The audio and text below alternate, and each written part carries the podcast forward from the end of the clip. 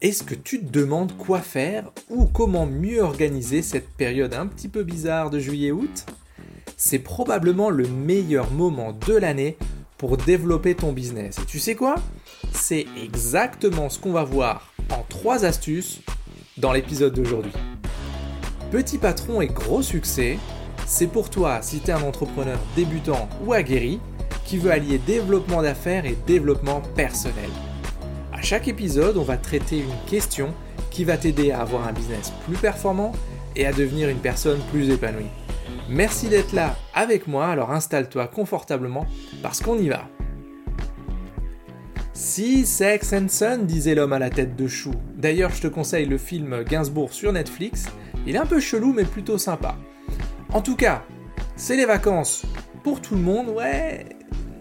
Bah non, pas pour toi t'es là, toi, t'as pas vraiment prévu de bouger, peut-être une petite semaine, et tu te retrouves euh, peut-être parfois comme un con, en tout cas, je te le cache pas, c'était mon cas. Avant de comprendre que c'est une période réellement bénie pour avancer sereinement et surtout mettre en place ce qu'il faut pour faire décoller ton business. Je t'ai résumé ma méthode en trois clés, elle est basée sur ce que j'ai vu comme pratique chez mes mentors. Donc je suis vraiment trop sympa avec toi, je le sais mais j'aime bien te chuchoter ces astuces à l'oreille. Et d'ailleurs, j'espère que tu es abonné au podcast. Et en plus que tu penses à le partager avec tes potes. en tout cas, voilà. Je le dis souvent, les personnes qui ont du succès réfléchissent et font les choses différemment des autres. Mais c'est vrai.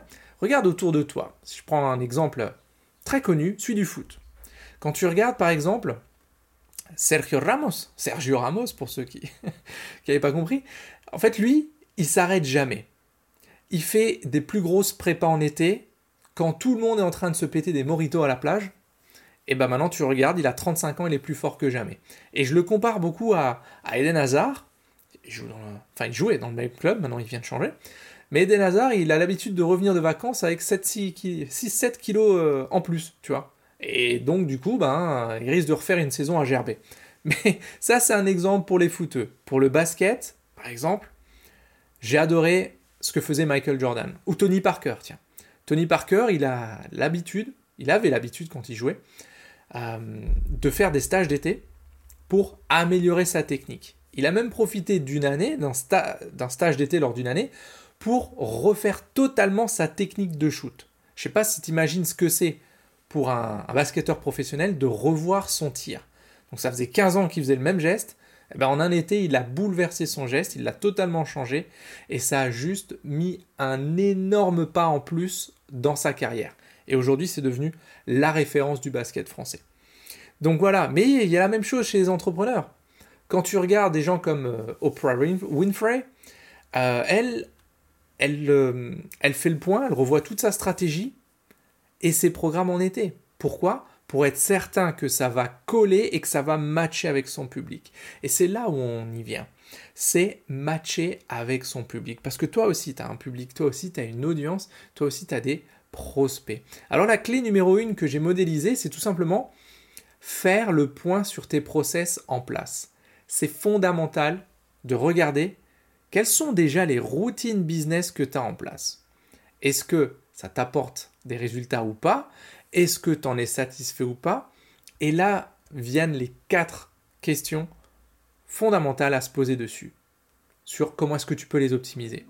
Est-ce qu'il faut que tu améliores le process? C'est-à-dire, tu remets un petit peu, un peu d'eau dans ce moulin-là pour voir si cette routine, elle peut t'apporter plus ou pas.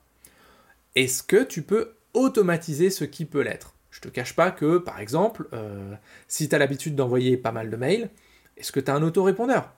ActiveCampaign ou autre, euh, peu importe. Cartra, euh, euh, MailChimp, Sendinblue, on s'en fiche. Mais est-ce que tu peux automatiser une partie de ton activité qui marche déjà? N'automatise pas quelque chose qui ne marche pas, sinon tu vas faire du caca en quantité industrielle. Mais ça, j'en ai parlé dans un autre podcast. Troisième question à te poser, c'est est-ce que tu peux déléguer ou sous-traiter pour gagner du temps? Ça, c'est un point qui est toujours un peu compliqué quand on est seul, parce qu'on se dit il faut être bon partout, c'est vrai, mais c'est juste une histoire de comprendre ce qui se passe. Et surtout, on a du mal à se dire ok, j'ai du temps, et pourquoi est-ce que je délèguerai Ou alors, j'ai pas les moyens de déléguer. Par exemple, moi, depuis que j'ai délégué une partie de mes réseaux sociaux, j'ai un community manager qui s'en occupe très bien. Donc moi, je crée le contenu, lui, l'optimise. C'est cette partie-là que j'ai délégué. L'optimisation, c'est quoi? C'est euh, mettre des hashtags, c'est euh, poster au bon moment, c'est toutes ces choses que moi, je ne maîtrisais pas et que j'avais pas réellement envie de maîtriser. Donc pose-toi la question, est-ce qu'il y a une partie de tes routines business qui peuvent être déléguées? Et regarde qui tu peux trouver pour le faire.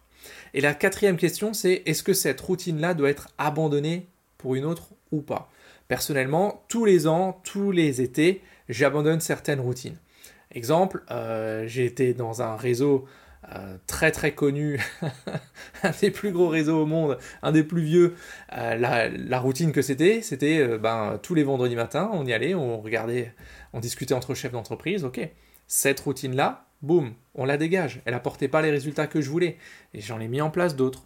Donc là, c'est faire le point sur tes routines, sur tes process, pour voir ce que tu peux améliorer, automatiser, déléguer ou abandonner. Clé numéro 2, c'est millimétrer ton développement commercial. L'été, c'est ce que je préfère commercialement. Pourquoi? Et là, ça fait juste 15 ans de commerce. Hein. Tout simplement parce que tes prospects sont plus détendus. Et c'est souvent le moment d'y aller. C'est là où tu vas avoir les meilleures opportunités en organique. L'organique, souviens-toi, j'en ai parlé lors d'un des, hum, des podcasts euh, précédents, je saurais plus de tête maintenant lequel c'était, mais regarde sur la liste des podcasts, je montre comment est-ce que tu peux obtenir des clients en organique. Donc c'est le meilleur moment pour les contacter directement, parce que souvent, euh, il n'y a pas de secrétaire, elle n'est pas là, ou c'est euh, le ou la patronne qui répond en direct, ou si tu bosses avec des indépendants, c'est souvent là où ils sont un petit peu plus creux en termes d'activité, c'est pile le bon moment pour les toucher. Donc ça, c'est directement et indirectement. C'est une période ultra propice pour la création de contenu. Ce que je peux te conseiller, c'est d'en faire des plus légers. Si tu as l'habitude de faire un podcast qui dure 20 minutes, essaie d'en faire des plus petits, des 12, 10 minutes. Ça, c'est très bien ça. Et surtout des contenus qui sont plus proches de toi. C'est le moment de partager un peu de vie perso, euh, même si euh, tu n'as pas spécialement envie de t'étaler. Euh, mais pour créer plus de connexions, pour montrer que tu n'es pas juste un entrepreneur qui est là pour, pour, mettre en avant sa vitrine et montrer au monde ce que tu sais faire. Donc fais des contenus plus légers, plus proches de toi et surtout crée à fond parce que c'est là où tu vas pouvoir programmer. Tu peux programmer tes contenus, il y a des outils comme Swillow par exemple, Hootsuite ou d'autres, qui vont te permettre de programmer tes contenus pour être certain de ne pas avoir besoin de dégager du temps pour le faire lorsque l'activité va reprendre un peu plus de façon un peu plus costaud. Donc voilà, ensuite tu peux choisir tes prochaines orientations commerciales. Ça c'est fondamental. C'est fais le point sur les supports que tu as déjà. Est-ce qu'il faut les conserver, les améliorer? Par exemple, ton site internet. Est-ce qu'il tourne Est-ce que c'est le point de chute sur lequel t'envoies quasiment tous tes prospects? J'en ai parlé la semaine dernière, ça, du parcours client. Épisode 26. Est-ce que tes profils sur les réseaux sociaux sont toujours à jour? Est-ce qu'il euh, y a des choses que tu peux améliorer, optimiser sur ce que tu veux conserver? Est-ce qu'il y a des supports que tu veux enlever qui te servent à rien? Par exemple, euh, la page euh, Facebook de ton entreprise, elle sert à rien, sauf si tu fais de la pub. Elle sert à rien parce qu'elle a un taux de reach, un taux où tu vas toucher du monde, inférieur à 1%. Parce que Zuckerberg, lui, il n'est pas en vacances, il a compris que si tu es une entreprise et que tu veux être visible, il faut payer. Donc voilà, ça c'est un exemple. Et c'est une période aussi où tu peux te poser la question de est-ce qu'il y a des supports que tu veux lancer? Est-ce que c'est le moment de lancer un blog? Est-ce que c'est le moment de lancer une newsletter? Est-ce que c'est le moment de lancer un podcast? Un super podcast comme Petit Patron et Grand Succès Ou une chaîne YouTube Là c'est un peu plus chaud, un hein, bon courage. Mais voilà, pose-toi la question sur ce développement commercial. Donc, tes prospects sont plus détendus, c'est le moment d'y aller choisis tes orientations commerciales, qu'est-ce que tu gardes, qu'est-ce que tu enlèves? Et qu'est-ce que tu lances? Et la clé numéro 3, hey, c'est aussi peut-être un petit peu le moment de se ressourcer. Même si je sais, quand tu démarres une activité, t'as pas vraiment la bonne conscience quand tu prends des jours de congé, on est d'accord. Mais c'est le moment de faire attention à ton sommeil, ton alimentation, ton sport. Ça, j'en ai parlé dans l'épisode 23 sur les clés pour booster ton énergie, c'est super important. Mais c'est aussi le moment de faire, de prendre du recul sur toi, sur ton activité.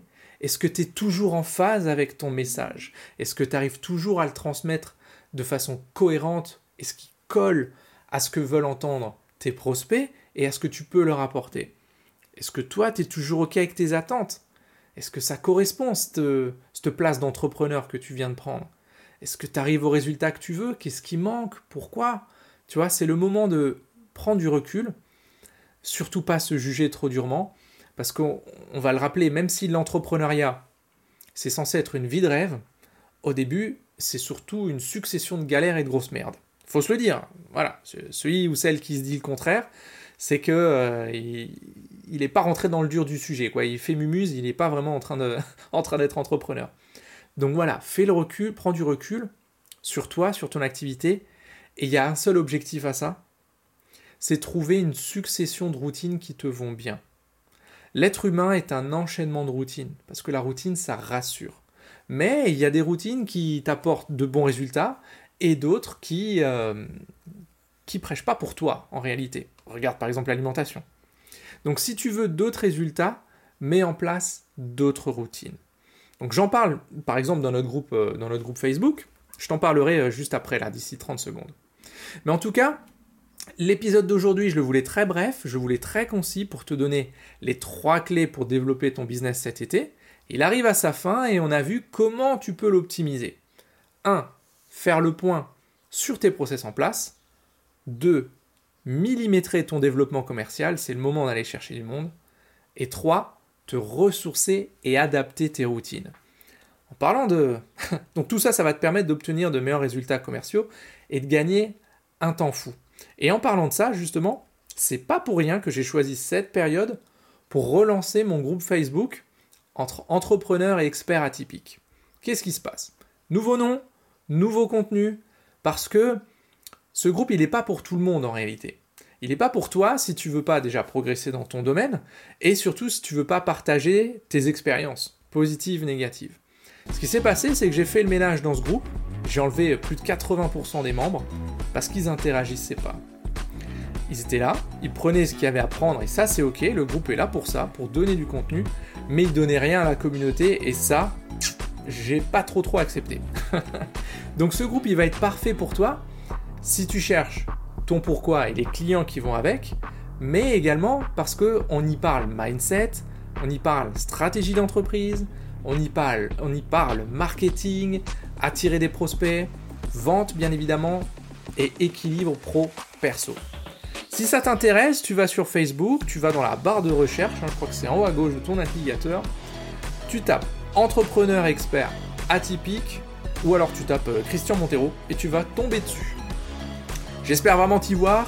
Tu viens jeter un œil, si ça t'intéresse, tu restes, si ça t'intéresse pas, tu ressors, il n'y a aucun problème là-dessus. Donc voilà les amis, c'est tout pour aujourd'hui. On se voit la semaine prochaine, alors d'ici là, comme d'hab, soyez complètement atypiques, totalement déraisonnables, et prenez soin de vous bien sûr. A plus dans Petit Patron et gros succès. Hasta luego amigos